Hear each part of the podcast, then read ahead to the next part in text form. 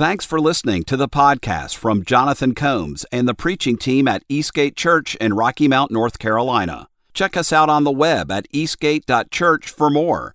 And now, here's the sermon. Good morning, church. Good to see all of y'all. Thank you so much for being here this morning.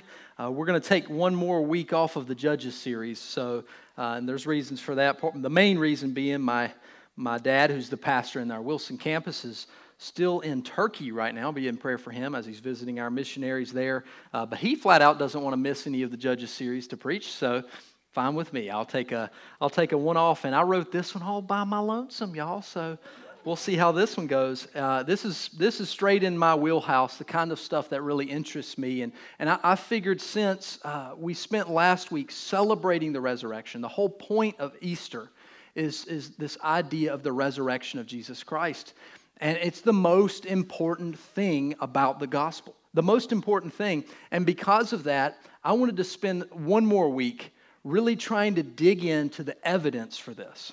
Uh, some, some call this type of work apologetics. Uh, apologia, it's not like to apologize, it's more about to defend one's faith. In fact, this type of, of information is really better for believers.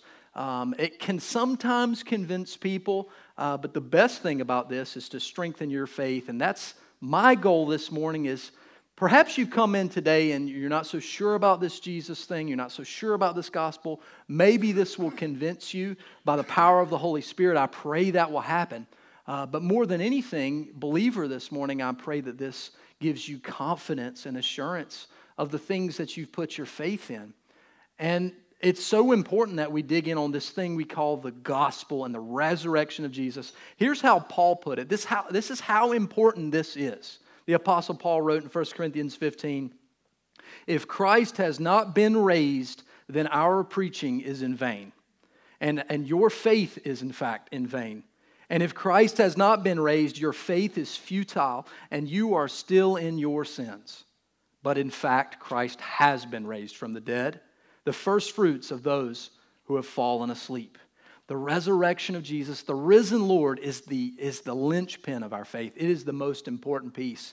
And if I can, by the power of God this morning, convince you or affirm this for you, it would be to my delight. This whole day is this idea of eyewitness. So we're going to take on the scripture in a way that maybe is a little different than we do week in and week out. We're going to look at this like detectives. We're going to pretend for a moment we've all got on law and order together. We're all on CSI, whatever, Miami, Timbuktu, whatever one CSI they're on now. And we're going to try to discover the eyewitnesses. We're going to try to discover, like any good detective, what the evidence is. What are the facts? What's real here? And what should I do with that? What is the verdict I should make based on that evidence? And so let's dig in together as we, we're going to be in the book of 1 Corinthians 15 today. And I want you to see these eyewitnesses as I see them, as, as many throughout history have, have made the discovery through, through investigation that Jesus really did the things he said he did. The, the history of it is true, and that's a blessing to me. Peter wrote in his one of his letters, 2 Peter chapter 1, he says, For we did not follow cleverly devised myths when we made known to you the power and coming of our Lord Jesus Christ, but we were eyewitnesses of his majesty. Perhaps you're here this morning and you have some doubts about the gospel. You have some doubts about your faith. Maybe you ask questions like Is this really credible? Is this reliable? The things that I, I believe, the things I've heard from perhaps from my parents or friends or those people at church, are these things true? Maybe, maybe you're here with a friend or a family member, and this Jesus to you is just another myth in a world of myths, like Zeus and leprechauns and mermaids. And some of you will tell me later there really are mermaids. Okay. Easter bunnies, all that cool stuff, all that stuff that we make fun of, really. Jesus just fits into that. Maybe that's where you are today. Perhaps you're struggling with some kind of doubts about what you believe. And I hope today that you will see that the gospel is not only reliable historically, but it's reliable for your very salvation. And that should be great news today. In the apostles' first letter, Apostle Paul's first letter to the Corinthians, he reminded them that the reliability of the gospel should make their faith firm. And we can have a faith that stands firm as we hold fast to this same reliable gospel. So let's dig in together, and I believe we're going to see the text give us three ways the gospel causes our faith to stand firm. Just a few verses. 1 Corinthians chapter 15, it says this Now I would remind you, brothers, let it be that to you today. I would remind you of the gospel I preached to you which you received, in which you now stand, by which you are being saved, if you hold fast to the word I preached to you, unless you believed in vain. For I delivered to you as of first importance what I also received. Number one, that Christ died for our sins in accordance with the scriptures. Number two, that he was buried and that he raised on the third day in accordance with the scriptures. Number three, that he appeared to Cephas then to the 12. Then he appeared to more than 500 brothers at one time, most of whom are still alive, though some have fallen asleep. Then he appeared to James, then to all the apostles, last of all, as one to one untimely born, he appeared also to me. God bless the reading of his word. Amen. What's Paul's objective here? It's much like ours this morning. It's to try to convince you, to try to give you the eyewitness testimony, to try to give you the facts and let you make the decision. Who is this Jesus? Who is he really? I, I, fear sometimes, church, I have to admit this, I fear that people might come to my service for years and years, and this Jesus is something that we sing to, that we, we, we, we kind of have on our, our periphery at times, but the facts that he actually died for my sins, the facts that he actually rose from the grave, the real implication of that on my life doesn't seem to really matter. That, that, that's just something we kind of put aside on Sundays and it doesn't impact Monday through Saturday. That really concerns me. And, and I know that I also have the temptation to just put this thing, this faith thing, on the shelf. And every, when, I only, when I need it, I might get it down but it's not the thing that just impacts every part of my life like it should. Because, friends, church, if this is true, that the Son of God died for us, and that he really did raise from the grave, that he really appeared to a bunch of people and still does it now, if this is true, our lives should be wholly different. There, there should be nothing about what we were that's the same because we are so convinced and so changed by this truth. And I pray that over my own life. I pray that over yours too. Here's the, here's the first way of, of three that the reliability of the gospel causes our faith to stand firm. The first is this since Jesus died on the cross, we can believe that he paid for our sin. We can believe it. There's a lot of reasons for that. I want to give you a few things, and we're going to be looking at the positive. This is going to be interesting, I think, for some of you. I hope this is interesting to most of you. And, and I'm, going to, I'm going to look at both what the Bible says, but also what some of the naysayers are saying about these kinds of issues. I find this stuff fascinating, and I want to address it today. First, Paul comes out and says, I want to remind you this is something I've been telling you, but it never gets old. Believer, I got news for you. We should never tire of the gospel message. We need to hear it almost daily, probably daily. God died, Christ died for you, He cares for you, you're His son, you're His daughter, He rose from the grave. This stuff matters today, not just Sunday, it's going to matter tomorrow. On Monday, when you don't want to go to work, it matters that Jesus loves you that much. That's the gospel. That's at the heart of the gospel. So he says, I want to remind you of that, and I want you to stand firm in it. That's in verse 1. I want to remind you that you're being saved by that. Now, that word isn't the sense that our salvation is incomplete, but rather the, the process of him making us holy. This has the, the connotation of sanctification here. Uh, the, the, the Greek here has more the idea that as we walk with Christ, we are sanctified. You are being saved. That is, you are looking more like Jesus all the time. And as you do that, you hold fast to what? You hold fast to this gospel which I preached, and I'm about to unpack it again. Here it is. Number one, Christ died. Why? For our sins. Plain. Plain English. Plainly put here. Christ died, he was slain. Paul does not deny this at all. Now, here, I want to I want to present some things to you that I find fascinating. And in fact, I had a conversation this week with someone about these very things. It's like, Lord, the Lord was like, I can't wait for you to preach Sunday. I'm going to go ahead and let you test this out this week on some people you haven't seen in a while. And I got to deal with these very issues that people have with the death of Jesus. Now, did you know that some believe Jesus wasn't crucified at all?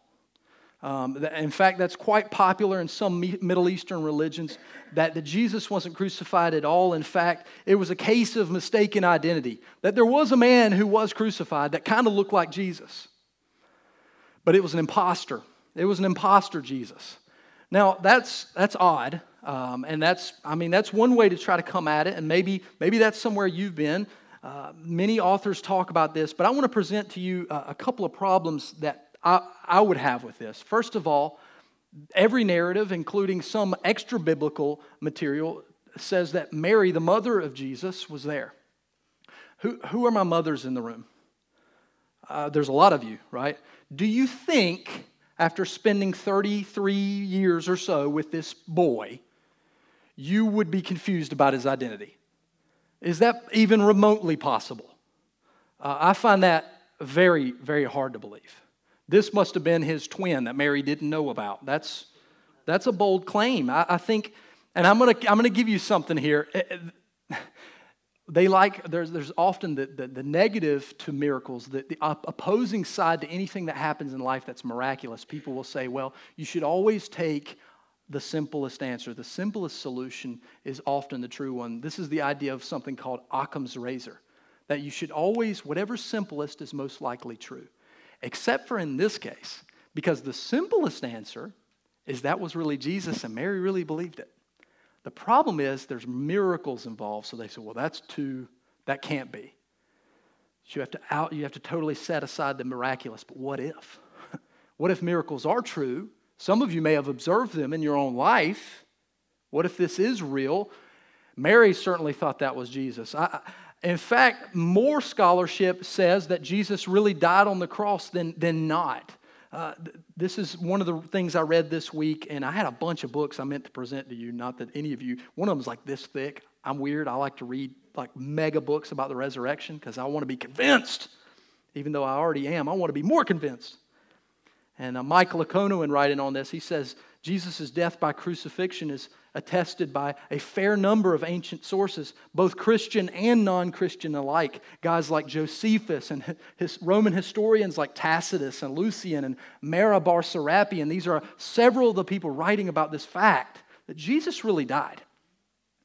We, we like to make modern claims, oh, Jesus was a myth or Jesus really didn't die, but all the ancient history says this was a real thing that really happened, and he really died. Here's another claim Maybe Jesus wasn't really crucified because he never really existed at all. This is all just a big myth. I love what people said about this. I, I read uh, several articles about this because I find this strange, but there's really no serious historian anywhere who believes this. In fact, F.F. F. Bruce, when writing about it, says some writers, they may toy with the fancy of a Christ myth, but they do not do so on any grounds of historical evidence. The historicity of Christ is as axiomatic for an unbiased historian as the very historicity of Julius Caesar. That means if you can believe in Caesar, you absolutely should believe in Christ. It is not historians who propagate the Christ myth theory. The very Encyclopedia Britannica, this one blew my mind. It says these independent accounts prove that in ancient times, even the opponents of Christianity never doubted the historicity of Jesus, which was only disputed for the first time and on inadequate grounds in the end of the 18th century. So, This is a very modern opinion to think that Jesus is just a myth. Now, why did he die? Now, this is, this is where you really run into some things. Okay, he died. Cool. Fine. This dude died. That doesn't mean anything for me. Okay, some dude named Jesus died a long time ago. You're telling me it's for the sins of humanity. And that is, in fact, what Paul is arguing here. It's what Jesus argued for in his personal testimony. It's what the disciples believed. It's what the first century believers really, really believed. They were willing to stake their lives on this that Jesus died for their sins. This word sin here is hamartia, which means to miss the mark. It's an archery term that really means you've totally missed the target. And those are the things that we do often. These, these missing the marks, the, the way that God has created us, missing what God designed us to do? Well, some argue this. Okay, Jesus died, but maybe maybe he wasn't meant to die. Maybe it was a mistake. Do you know there's a whole church denomination that believes this? This blew my mind this week. Y'all, I'm still learning. This is awesome stuff. There's this church based primarily in, in, in Korea called the Unification Church. You, if you, maybe you've run into these people. Sometimes they call themselves Moonies. Um, I don't know if I'd want that term. That sounds odd to me. Um, but anyway, this is what they believe that Jesus Jesus's overall mission was not to die. His overall mission, in fact, was to become a father. His mission was to get married and establish a righteous family, which Adam was supposed to do but failed. And then Jesus, according to them, also failed. And that the third Adam, which is the return of Jesus, which we somewhat agree with them, there will be a return of Christ, but they believe it's so he will finally make a family and establish a holy, righteous family. That one, that one blew my mind this week. That there's a whole denomination of, of church people that believe Jesus failed. Wow. That's a whole nother level of, of difficulty for me that, that you would look at the story of Christ and say, He failed. This neither lines up with Christ's teachings nor does it the whole of Scripture. Matthew chapter 20, Jesus says this See, we are going up to Jerusalem, and the Son of Man will be delivered over to the chief priests and the scribes. They will condemn him to death and deliver him over to the Gentiles to be mocked and flogged and crucified, and he will be raised on the third day. This is what Jesus believed about himself. At no point does it say anything about Jesus trying to get a wife. It's not in there. That's some Da Vinci Code weird stuff, right? It's fiction, my friends. It's fiction. The truth is, Jesus knew from birth the purpose of his mission, and it was a very difficult purpose, and he always knew that. Paul writes, in fact, that the death of Jesus and the death for our sins was in accordance with scriptures. Now, I got to ask you this what scriptures would the Apostle Paul be talking about? Here he is writing to the Corinthian church somewhere in the 50s AD. Do you know how many scriptures of the New Testament had been written at this point? Maybe none. Maybe none were in circulation yet. Many think Mark might have been the first gospel written, perhaps Matthew, but either way, we're talking late 40s AD, maybe early 50s. So if Paul is talking about scripture, he's not talking about the gospels, he's talking about the Old Testament. That means the prophetic word, the Old Testament, has always been projecting a Messiah who would come and die for us. Okay, is that true? Well, there's a lot of places I could take you. Here's the main one Isaiah chapter 53, verses 5 and 6. Tell me if this sounds familiar to you. But he was pierced for our transgressions, he was crushed for our iniquities. Upon him was the chastisement that brought us peace, and with his wounds we are healed. All we like sheep have gone astray. We have turned every one to his own way, and the Lord has laid on him the iniquity of us all. It goes on later in that chapter. Therefore, I will divide him a portion with the many, and he shall divide the spoil with the strong, because he poured out his soul to death and was numbered with the transgressors. Yet he bore the sin of many and makes intercession for the transgressors. Now, this is one of many. This is what Paul is referring to. Jesus was prophesied. This thing that occurred was meant to happen. That means that not only Jesus knew what his purpose was, this was God's purpose from the fall of man. This was God's purpose when he realized, when, well, at, in his design, he knew already, I'm going to have to save these people. They're not going to be able to save themselves. This is God's plan. Jesus knew exactly what he came to do. And if that's true, okay, okay. Let's say Jesus was real, not a myth. Let's say Jesus really died. Let's also say that this thing that he believed he was dying for our sins, that's true too. Do I, do I believe him? Do I agree with him? Well, now that's the ultimate question. That's the part you can you and you alone can decide. Does the evidence cause me to believe? But I want to ask you a few questions. Why would an innocent man suffer torture, terrible torture by whips, a cruel death by crucifixion? Why would an innocent man do that? Why would, why would he take punishments? In fact, why would they even have punished him this way? Those were punishments meant for treasonous, violent criminals. Why did Jesus receive such beating? Why was this man convinced that he must die in this way? And instead of running away from it, ran straight in to the people who hated him the most, to a place where he was in the most danger of Jerusalem. You would think if he had no intention of dying, he would not have gone to Jerusalem. But he knew very well what was coming. So the question is this, and, and here's what I've found in all of my conversations, and I would encourage you with this too, church. Any conversations you have this week or in the future, you will find that people like Jesus. They like him. He's a good dude. Seems like he took care of people. He liked the hungry. He, he took care of the widows. He, he, was for the, he was for the poor. He was a prophet, even maybe. He, they like him. But I got news for you. You can't like him if that's all you think he is. Because if that's all you think he is, then he is an absolute madman. He's insane.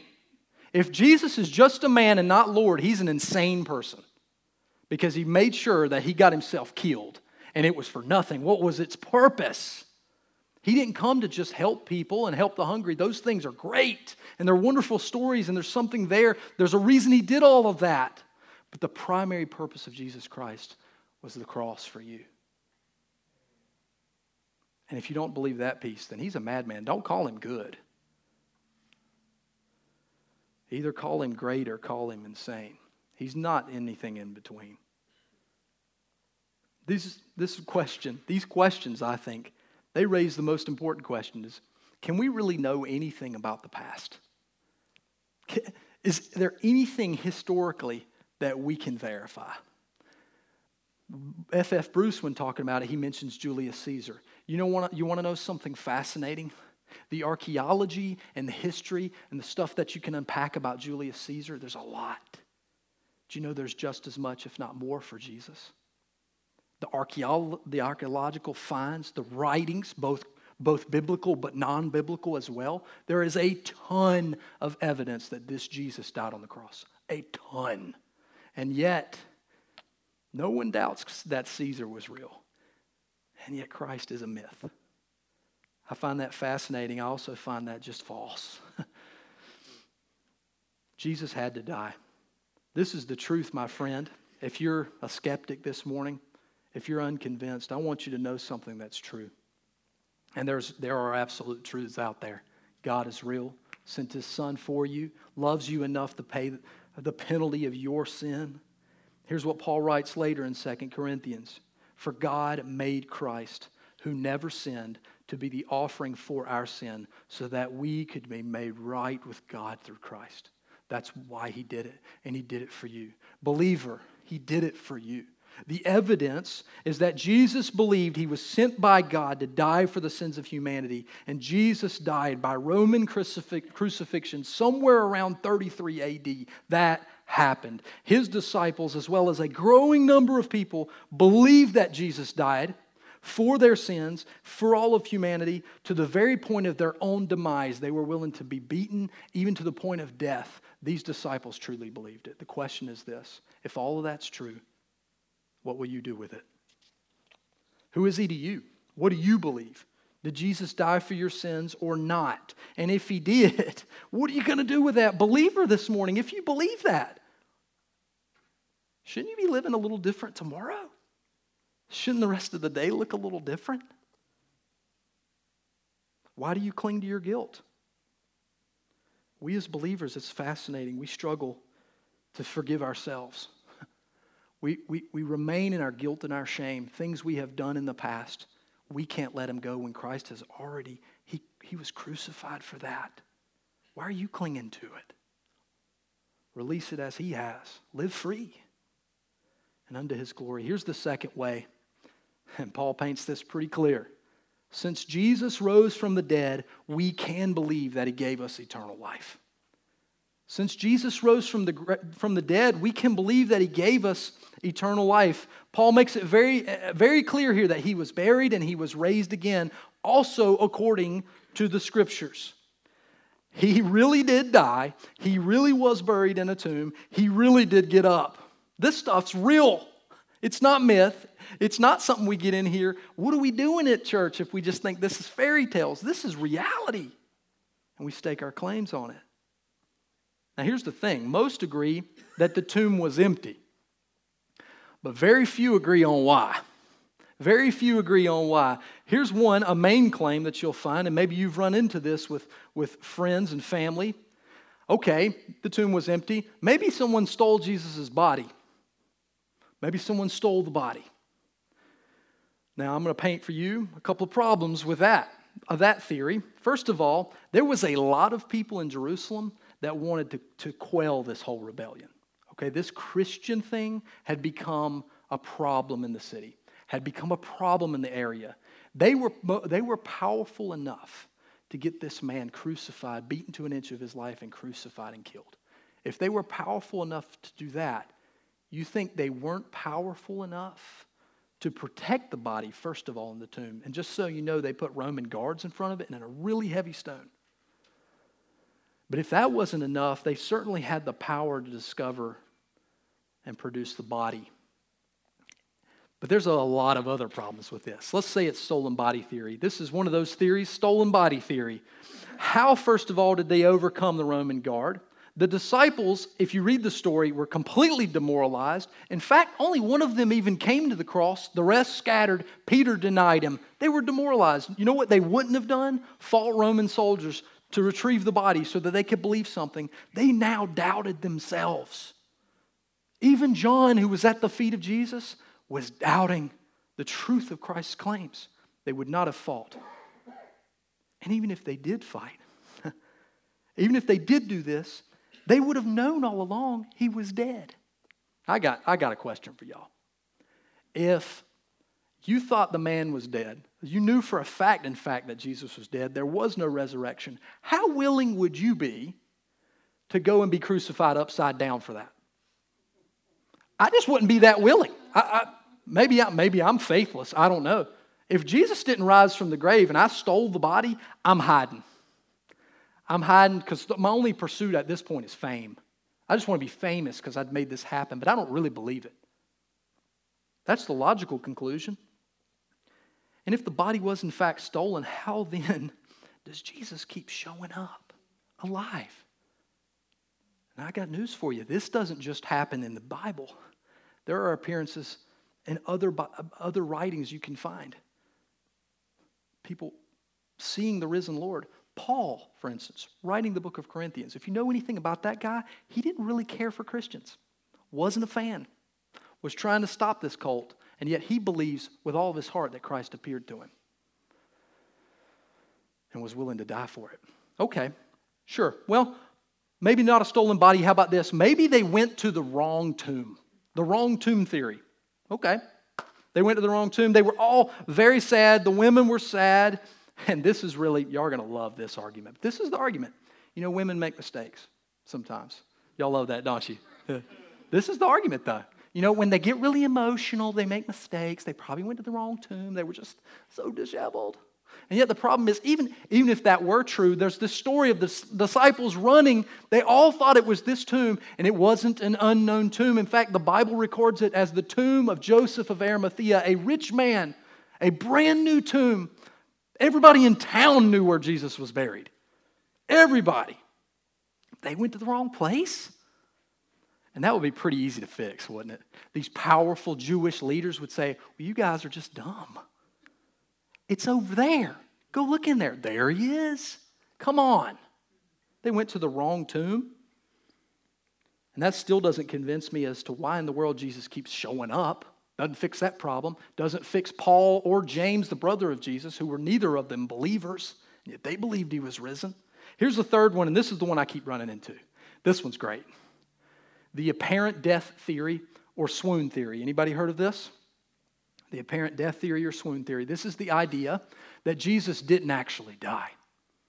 That they buried a man who was at the verge of death, maybe in a coma now, I just want you to think logically for a moment about this. This is a reasonable theory, if, if your main goal is your, your biased goal is this thing cannot be true, because you the only way you come to that place is I, I have to prove that Jesus did not rise. I have to prove it. Therefore, I need to start with the point of why is the tomb empty? Well, the tomb's empty because the dude didn't even die. The, here, here's the problem with that, though. I've never been beaten like this. I, I've never experienced any of this. But to my knowledge and everything I've studied, this cross thing was extremely effective. In fact, the way in which they treated Jesus was even more so. The Bible records that he was beaten with the cat of nine tails, that he was flayed and laid open, that most likely, and this is graphic, and I'm sorry, but it's true, that most likely they had exposed his back ribs, that his flesh had been removed. He was in a great deal of pain. The, uh, the, the amount of pain that would probably kill you in, in spite of this, if untreated, would kill you.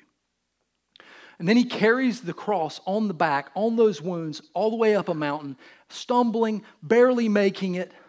Then they nail through his feet, through his wrists into the bone. And the problem with this isn't just the pain, it becomes extremely difficult to breathe. Asphyxiation is the cause of death at the cross. I don't know if you've heard this before, but that's true. Because if you can imagine having something driven through the tops of your feet, and I've, I broke the top of my foot one time, and I can tell you right now, that really hurts. That hurts a lot. I was out of commission for a little while. But to drive something through there, and the only way you can breathe is to push up on the nail driven through your foot so you can catch your breath. Because as you begin to compress, the more you compress, the more you you cannot get air in your lungs. So you have to push up. And eventually, the agony of that becomes beyond measure to where you can't do it. You can't do it. And they come to Jesus. They come to all three of the men there at the cross. Two of them are still barely hanging on. What did they do? They broke their legs so that they can no longer even lift.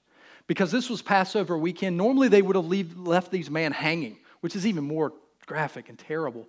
Uh, but they, they couldn't over this weekend because it was Passover weekend, a holy weekend in Jerusalem, and they didn't want people hanging up on the hill of Golgotha during their celebration. So they re- requested the Romans go ahead and end them and bury them so that they could continue the Passover weekend. And they come to those two criminals and they take a mallet and break their legs. And they died pretty swiftly after that because they could no longer live to breathe. They come to Jesus, he wasn't breathing.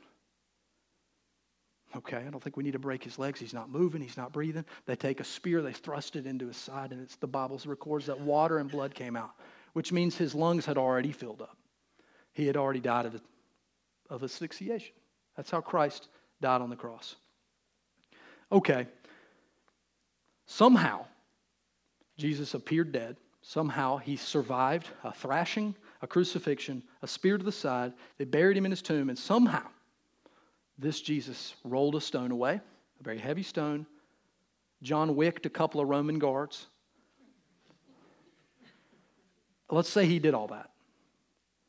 And then came to his disciples. Now, look, if, if I went through all of that, Nevada, and I came up to you afterwards, and you, you've probably you've seen a few people beaten up, right? You've seen some people been through some stuff. If I came to you missing some skin on the back of my back, a big hole in my side, got holes and everything, and I'm like, dragging in there like a zombie, are you going to believe that I rose from the grave? Or that by some chance, you might think this, you might think, man, that Jesus has a really high pain tolerance. I mean, this is amazing. Eh, eh, that would be a feat. But I don't think anyone would believe he raised. Full body lacerations. Where did Jesus go? And if that's true, didn't Jesus eventually die? And the people he appeared to looking like a death warmed over, wouldn't they have been caring for him and taking care of him? And eventually, this Jesus would still die, probably pretty quickly because the medicine wasn't so good then and he had really been beaten. Would the people then have gone on, the disciples and all these many people who saw the risen Jesus, would they have gone on and died for him, believing that he rose from the grave? No, he was a zombie for a few days and then we had to bury him anyway. And how does that explain Paul? How does that explain James? It doesn't. No, Paul's right. He died on the cross, he was buried in a tomb, he rose from the grave. The empty tomb is impossible to explain. The fact that we, the disappearance, the complete disappearance of Jesus is difficult to explain, but Paul says it was all planned. It was all according to the scriptures. And yet again, these aren't the scriptures, the new scriptures. These are the old. Look at Psalm chapter 16. He says, For you will not leave my soul among the dead or allow the Holy One to rot in the grave. This was one of those prophetic words. Hosea also very clearly says, After two days he will revive us. On the third day he will rise up. He will raise up, raise us up, in fact. This is what Jesus had been, this is what the Messiah was to do. Resurrection, therefore, my friends, it means eternal life for us. Jesus says this himself, John chapter 11 I am the resurrection and the life. Anyone who believes in me will live even after dying. Everyone who lives in me and believes in me will never die. I am the resurrection and the life. He actually got up, he actually did it. He's risen indeed, which means you have eternal life. You can really believe it. It's true. Have any of y'all ever caught, you ever caught a child lying? Ever happened? I find mine lie a lot. I don't know if it's bad parenting. I don't know what's going on at my house. They lie a lot. And they will deny the truth for a very long time. Some of them more than others. They'll almost take it to their grave, they will deny the truth. Even when we know, me or Nicole, we know they did it because it's in, it's just in their mode to do this thing. Like if if this thing goes some let's say someone spills a bunch of junk in their bathroom gets mess everywhere there's only two people that did that I have four kids. It makes it more challenging to, to decipher the culprits, all right? I'm constantly playing detective at home. But if it's something like that, I know it was either a Kinsey or a Brielle.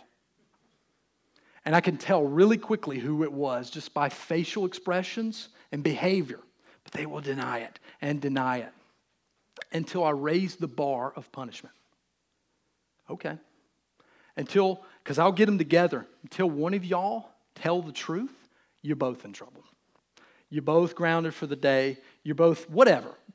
And if that doesn't work, I just keep amplifying until finally it's like, okay, okay, I will not deny the truth anymore. I will tell you the truth. And when they tell the truth, we can finally move on. But I've noticed this trend. It's kids aren't the only ones that do this. Adults will deny truth for a very long time especially if it's to save face for themselves or to protect somebody. But it's often selfish because I don't want people to think. So I need to lie. I need to lie. I'm not really sick today, but honestly, I just don't want to go to work. I'm not sick. I'm, I'm, I'm calling in slick. That's what I'm doing. And we do that. People do that. I've done that. But I've noticed as the punishment rises, and this is true with humans, if you raise the punishment, the truth will reveal itself. Okay, you don't want to tell the truth, you might lose your job. Whoa, whoa, whoa, whoa. Okay, I was having bad day, made a mistake. You start raising the, the bar, and suddenly people will reveal the truth. Now, let's, let's use that logic on first century believers for a second. These people, Peter, James, John, Paul, and a great many more, were willing to be beaten terribly, tarred and feathered, which is a crazy thing. Boiled, John was boiled. Uh, Paul was beheaded. Peter was crucified upside down. James was either thrown from the temple or beheaded. Either one, he died. All of the disciples died this way except for John. And then the list goes on. You can go back and check church history. This is an interesting stuff. Like, go back and look at the first century fathers, the people who were close. Guys like, this is a wonderful name, guys like Polycarp. That's a crazy name, right? He died for his faith. He, he's one of the disciples of John the Beloved. Ignatius, Irenaeus, Tertullian, all these early guys, they're dying for this thing. Why? My kids, I can tell you right now, if I raise the bar enough, they're going to go, okay, okay, what does that mean? These people really believed it. They really believed it to the point of death. The evidence is this Jesus believed he would resurrect. The tomb of Joseph, where Jesus was buried, was found empty after three days. The body of Jesus was never produced, has still never been produced. Every year, Time magazine puts something out at Easter time. We think we found the grave. And every year, they're like, eh, maybe. They can't produce the body, they never have.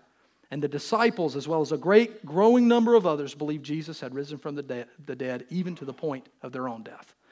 So, what's the verdict? Did Jesus rise or not? If he did rise, what does that mean for you? Shouldn't that be life changing? That the Son of God died for you and rose from the grave, meaning you have eternal life? I would ask you then, what sort of circumstances in your life right now are defeating you? If eternal life is in play, how are you being defeated? How, how do you feel often that you don't have victory when Christ has already defeated your greatest enemy? It's over. The battle is won. Live like it. And here's the third, and the, the most interesting of them all. Since Jesus appeared after resurrection, we can believe that he is our living Savior. He is our living Savior. Now, there's some fascinating things here. The word appeared is four times here in the back part of the text. The appearances are to several people. First to Cephas, and if you see that name, you're going, hmm, I don't know. That word could be pronounced Kephas, which means stone. It's another name for the Apostle Peter. You see him called that in some other places in the Gospels. This is Peter. It would seem that Christ first appears to Peter and then quickly after to the 12. It seems that somewhere on the road to Emmaus or somewhere in there, Christ appears to Peter. This is what Luke chapter 24 has to say about that. It says in verse 36 As they were talking about these things, Jesus himself stood among them. so they're there. The disciples are terrified. They've locked themselves away. Everybody's out to get them. They're, they're thinking about fleeing Jerusalem. This is a real problem. This is a catastrophe. Jesus has died. We were wrong. They're there worrying about that and what happens. I think every once in a while Jesus just likes to spook people. This is kind of a, something cool he does here. Uh, he just has a sense of humor, one or the other. It just says, look at the text.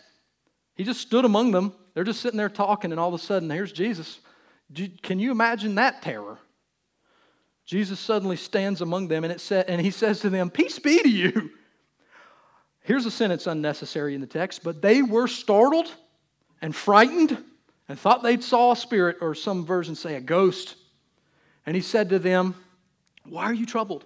Why do doubts arise in your hearts? See my hands, see my feet, that it is I myself. Touch me and see, for a spirit does not have flesh and bones as you see that I have. He just pops in the room. Wow. Paul then records that he appears to 500 people at one time. 500 people at one time. That would be quite a spectacle. Some large group worship service where the risen Lord shows up. One commentator writes on this that this appearance was probably on the mountain, Mount Tabor in Galilee. He had appointed this place, a remote place in Jerusalem. Matthew chapter 28 says that Jesus said to them, Do not be afraid. Go and tell my brothers to go to Galilee, and there they will see me. This is what he tells the women as they left the tomb. Tell them to go to Galilee. They're going to see me. The brothers being a great number of people in this case. It says then that he appeared to James. This isn't James, the disciple, the brother of John. No, this is James, the brother of Jesus, who I, for me, is one of the most convincing arguments that Jesus really did rise from the grave, that Jesus really is the Savior. I find James to be extremely convincing. And the reason being, I have an older brother. Jesus was James's older brother. I got news for you what it would take for me to believe that Stephen was the Savior of the world, my brother Stephen, would be massive. I mean, it would be massive, the proof. Because that, that dude used to beat me up when we were little. I've seen him do and say some strange things that were not Savior like. I spent my whole childhood with this boy.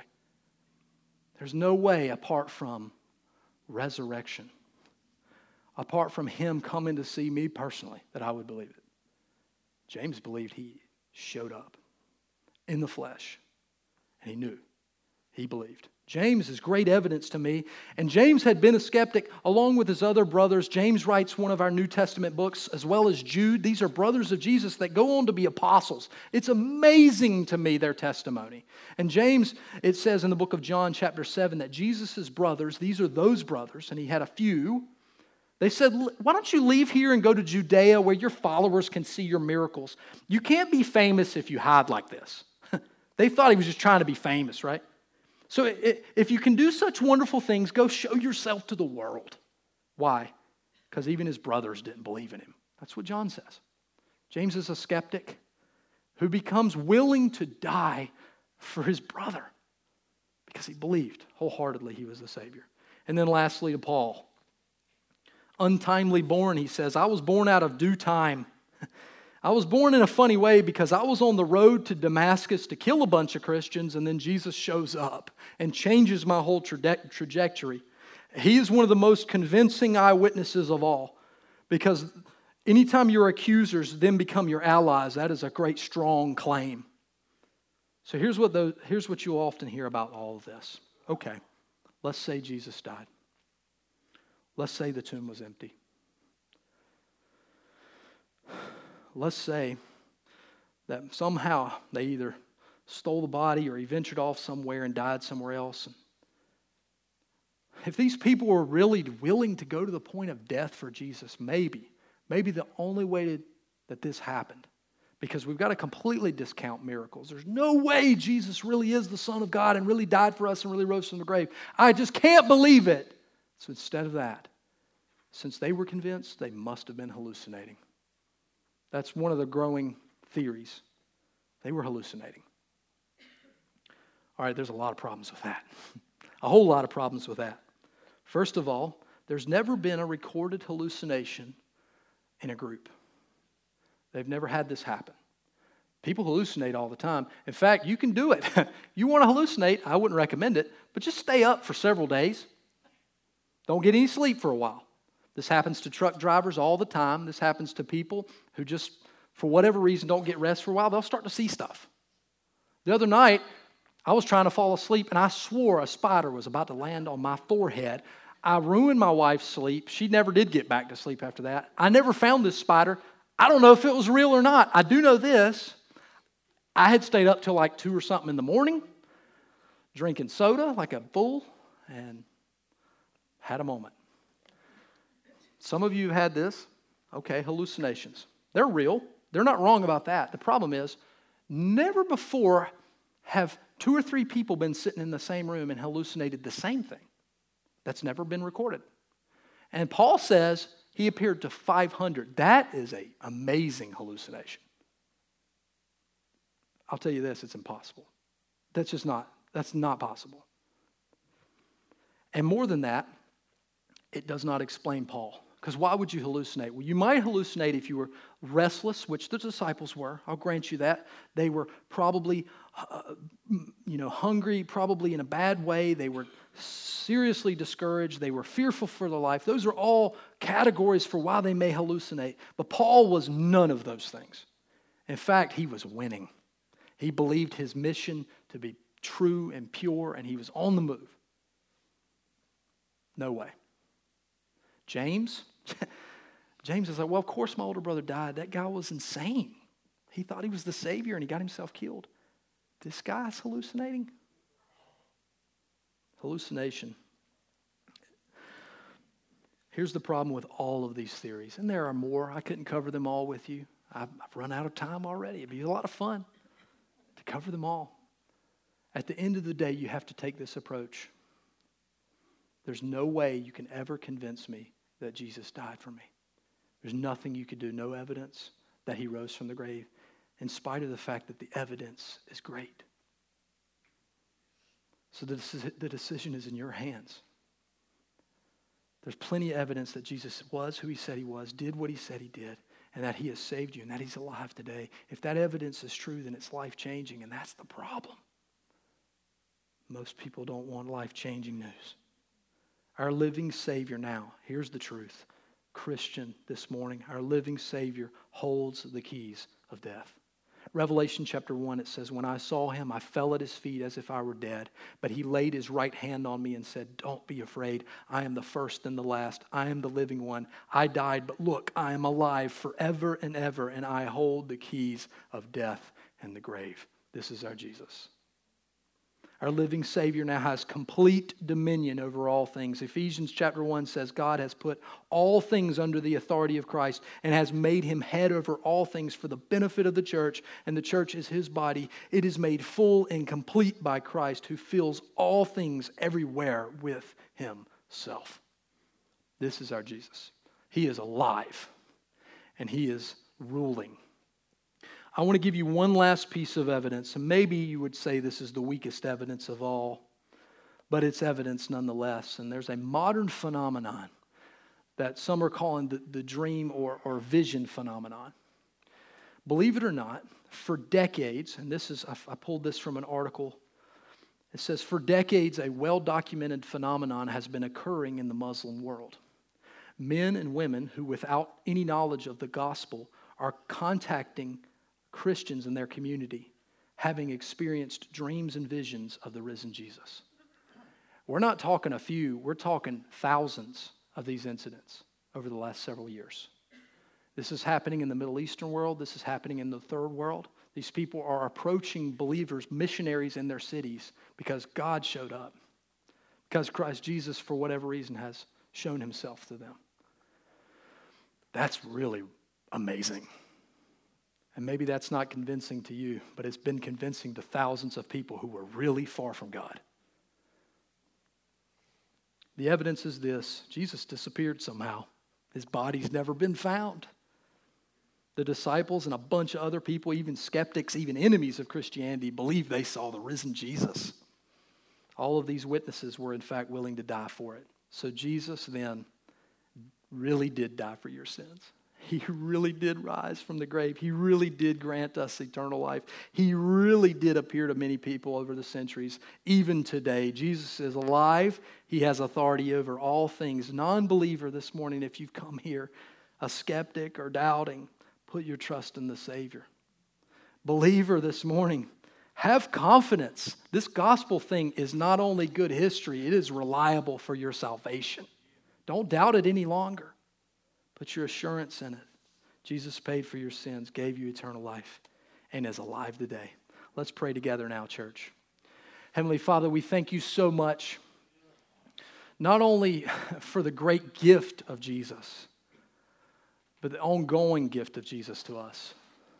That not only did he die for us and take on the sins that we could do nothing about, Many of us, in fact, didn't even know we were in such a bad place until you showed up and revealed it to us that we were far from God. And you saved us. You set us free by your love and by your sacrifice, and we could not accomplish any of those things. Lord, first of all, I'm so thankful for your son, Jesus. And I'm still, I'm, I'm continuing to be thankful for him because even now, even still, I see Jesus walking the pages of my Bible. I see Jesus when I unpack the Word of God. I'm so thankful for your Word to me. I'm so thankful that I can experience a, a, conversation with you, God, in prayer, that I know you are listening, that God, I know you are a part of my life. And maybe I don't always get the things I ask. And In fact, right often I don't because I don't always know what to ask. And yet I'm, a, I'm comforted that Christ Jesus is alive today that He wants really what's best for me, even when I don't know what that is for myself. That He hears me when I, when I speak. He hears me even now. He knows my thoughts. He has dominion over all things. He has dominion over sickness and death. He has dominion over uh, my, my bad finances, my good finances. He has dominion over it, good or bad, mountains or valleys. Jesus has dominion. That is great comfort to me today.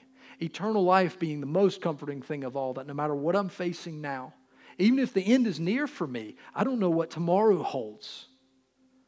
That God holds my future.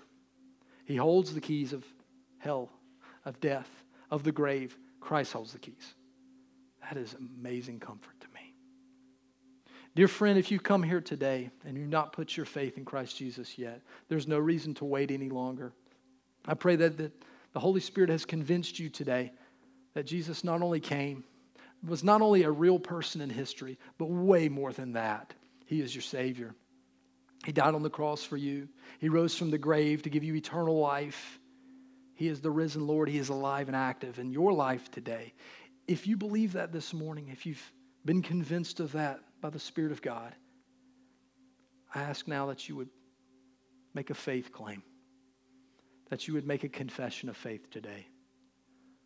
This first begins, of course, in your heart and in your mind, but Paul does write in Romans 10 that if we would confess with our mouths that Jesus is Lord and believe in our hearts that God raised him from the dead, we will be, we will be saved. And I just want to give you an opportunity to make such a confession. Pray with me, my friend, if that's you. Jesus, I believe you are my Savior and my Lord. Jesus, this morning I'm convinced that you died on the cross for my sin, for my shame, my guilt, my brokenness. I've made plenty of mistakes in this life. But Jesus, you have paid for them already. And God, I believe you raised Jesus from the grave, and that gives me such hope for the future. I believe in the cross of Christ and the resurrection. And I'm asking now, Lord, would you save me, set me free, and now guide my life for the future? Guide my steps from this moment on. Help me to live tomorrow, knowing with this in my mind that the Savior of the world died for me, He rose for me, and that I can live differently now. Dear friend, if you prayed that with me, welcome to the family of God. And we're praying the same part of that prayer with you. That's what we ask of you too, Lord Jesus. Remind us tomorrow, as Paul reminded the Corinthian church, remind us tomorrow as we get out of bed, as we put our feet on the floor, you know what? I am a, I am a Christian saved by grace, a believer who has been saved by the blood of Jesus. And I have great hope for the future. No matter what today holds, I know Jesus holds me and holds my future in his hands. And that is great comfort.